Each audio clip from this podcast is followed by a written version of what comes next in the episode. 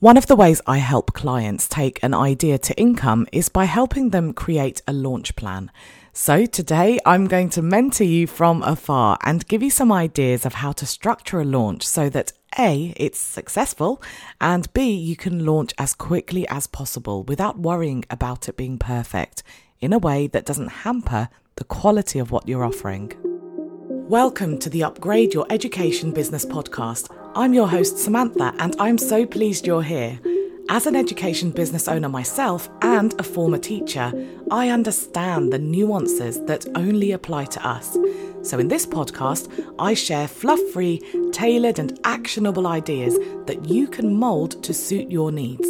If you'd like to take this conversation further, please do reach out. I would love to meet you. And finally, it would mean the world to me if you could leave a review. That way, you'll be helping me help more people. Thank you for tuning in. Enjoy. There are so many types of launch plans live launches, evergreen systems, skinny launches, paid launches, all sorts. There's no way I can tell you which one is right for you through a podcast episode because it really depends on two things. Firstly, what you have the capacity to do. All types of launches are hard work, but where you place your time and energy depends on what works for you. And secondly, it often depends on your business and the thing you're launching. So if you want some help on this, just reach out. But in the absence of me being able to give you advice based completely on you and your business, I'll go through the five main stages that any launch should include. How you implement each step will depend on the type of launch you go for, so as always, I'll share lots of examples to give you ideas. The first thing you really want to be doing is making sure there's an appetite for what you're planning to launch. Now, this should be happening at the idea formation stage, not at the stage where you've mapped everything out and you're pretty much ready to go live. Because the one thing that stops so many great ideas from going live is the fear of what if no one buys this? Every business owner, especially educators, are prone to deciding what people want because they think it's a good idea. Then they launch and wonder why it didn't sell. So, to avoid this, you need to check whether there is a demand, and you can do it in a few different ways. I'll share a few ideas so you can think of something that would work for you. If you have a strong network and or existing client base who your new service or product would be good for, one of the easiest ways to check the strength of your idea is to share it with them. I did this with the mastermind. I launched it with just 5 founding members who were existing clients. I only publicly launched it once I felt we were out of that development stage. Some people call these beta launches, and the great thing about this approach is that you can launch and start making money from your idea without it being completely finished. So you might have a final idea planned with lots of bells and whistles, but you can still launch before everything you have planned is ready, as long as it's at the stage that it's worth paying for. Another way is to mention it to as many clients or people in your network as possible. You can run polls, you can mention it in discovery calls. When I considered hiring tutors, I mentioned it to every parent I spoke to so that I could gauge their reaction and find out their opinions. I didn't end up doing it, by the way, but within my client base, I could have because they were interested. When I was forming the idea for the mastermind, I mentioned it in loads of client one to one sessions to get their feedback. And actually, it was invaluable because my initial idea of it being a self paced course wouldn't have worked, and their feedback helped me change it completely. If, however, you don't have any or many clients, then inviting people to something like a free or paid trial could work well too. If you do that, have a process in place where they confirm that they're being offered this free or discounted trial in exchange for their time in giving feedback. You could also create a bit of a buzz around your new launch by talking about the idea through your marketing and just collecting names and email addresses of people who are interested. Think of it like a waiting list. Now, I'll be honest, this one can be a bit hit and miss because at this stage, you might not be ready to release the cost of your new service or product. So, lots of people might sign up with the mentality that they aren't committing to anything because they don't know the cost and the details yet. But still, it can give you a signal as to whether there is a demand for it. So, moving on to my second stage, let's assume you've received some feedback and it's given you the confidence to make changes that you know will make your service or product more appealing. Depending on which method you used, you'll either have your finished service or product ready or you'll still be finalizing it. Either way, before you go live, it's a good idea to create a buzz around it, and even better if you can line up some clients in advance. Before I launched my podcast, I spoke about it for about two weeks on social media and I was getting a really good response. When I went live, my first couple of episodes got an overwhelming number of listeners, which, by the way, is really common with a podcast, and then it declined a little. But it took about six weeks of being consistent to start seeing those numbers grow and continue growing. And this process of creating a buzz around it and then launching really helped me use the listener numbers to tell me what kind of topics people liked and which ones weren't so popular. Before I launched the mastermind, because I went with the method of inviting some founding members, I already had testimonials to share, so I was able to launch from a place of people trusting that this would be a worthwhile investment. I had already mentioned it to other clients and in discovery calls and had actually formed a waiting list through it, so I had a list of people who had expressed interest in being told when it was live. The point is, you want to start making money as quickly as possible from your idea so that it doesn't just sit on the shelf collecting dust, and so that you have the funds to reinvest to make your service or product even better. My phase one launch of the mastermind was cheaper than what it is today, and it just included the live mastermind sessions. Once I started delivering bonus training and other perks, I increased the price and moved on to phase two, and so on. My third phase is to plan the logistics. Although I've labeled this as stage three, really this has to happen at whichever point you start charging people. Because if people are paying money, no matter how much or how little, they need to have a smooth and professional experience. And you can only do that if you have all the logistical elements in place. What logistics means to you depends on what you're launching, but I'll tell you what I needed to have in place for some of my launches.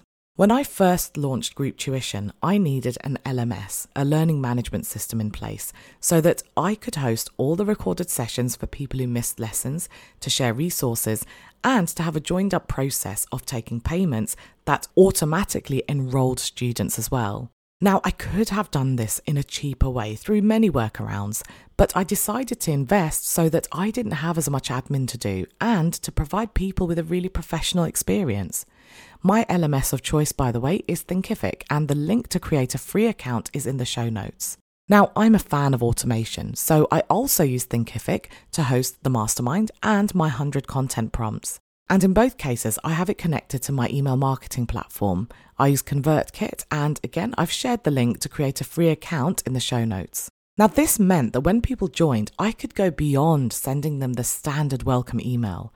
For group classes, I used to set up an automatic sequence in ConvertKit that reminded them that the current block was coming to an end and to give them the link to book the next block of sessions. For the mastermind, I have automated and live emails to check in with people, help them between sessions, and give them important updates.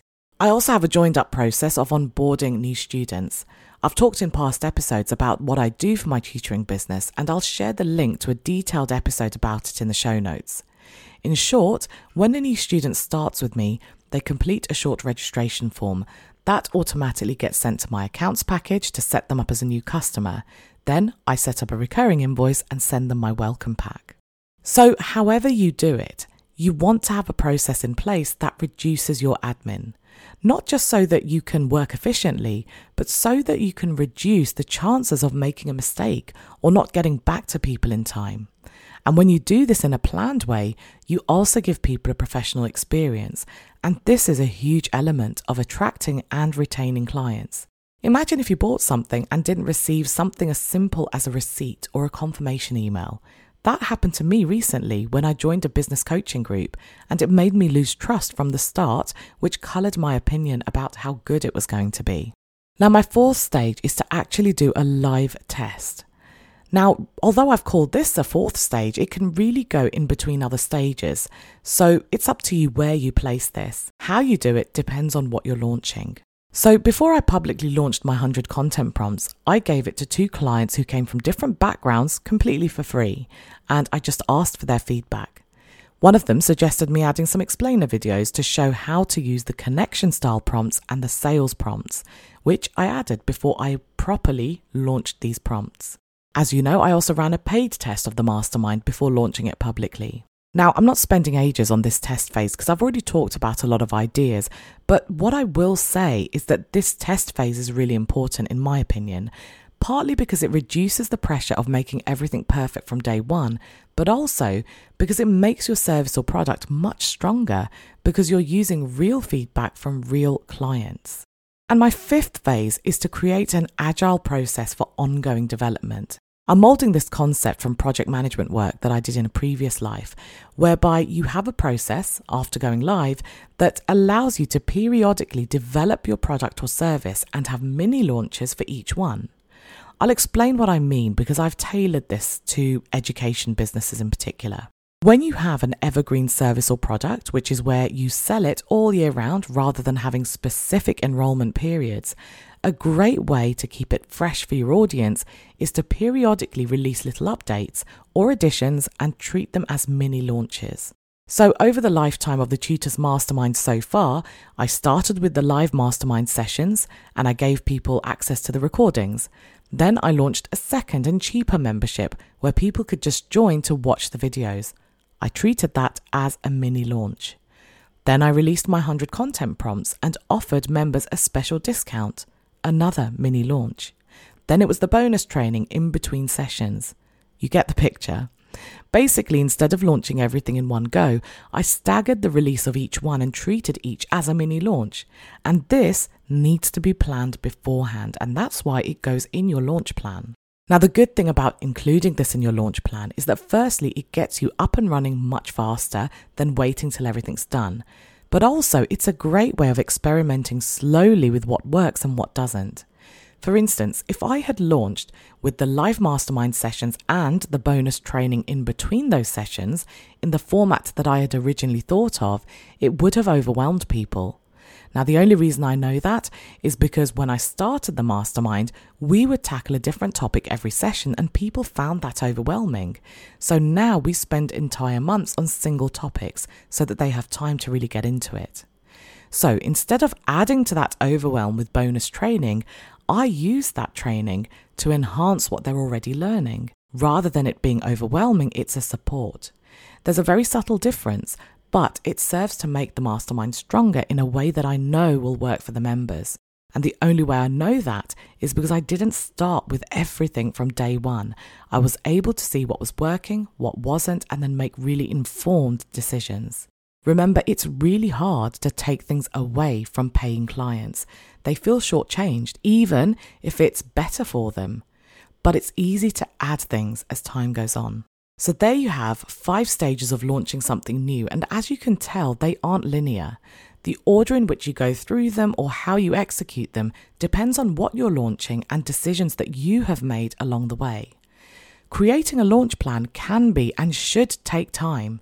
It shouldn't be a quick five steps because you want to get it right and make sure it's completely suitable for what you're launching and sustainable for you as well. So here's a quick summary of everything I covered today, and if you want something really tailored, just reach out and we'll do this together. My first phase was to confirm there's a demand for what you're offering before you invest too much time and money into making it a reality. That way, you can even line up paying customers before you go live. The second phase was to think about how you could actually create a phased launch into your plan so that you can launch without everything being completely ready. The third was to have all your logistics in place. This is definitely something worth investing in. I know it's scary to spend money before you start making money from an idea, but since it goes a long way to gaining client trust, it's really worth it. The fourth was to think about how you can do a mini launch so that you can iron out any creases before offering your new service and product to everyone. And the fifth was to have a plan of how you can release small updates over time to keep your service or product fresh for ongoing clients and new ones. And when you release them, you can treat each one as a mini launch. Thank you as always for listening. If you have a moment, I'd love for you to leave a quick review, and you'll hear from me on Wednesday. Would you like to take this discussion further? Perhaps you have some questions or you'd like more ideas on tailoring your business. If so, book a free discovery call through the link in the show notes.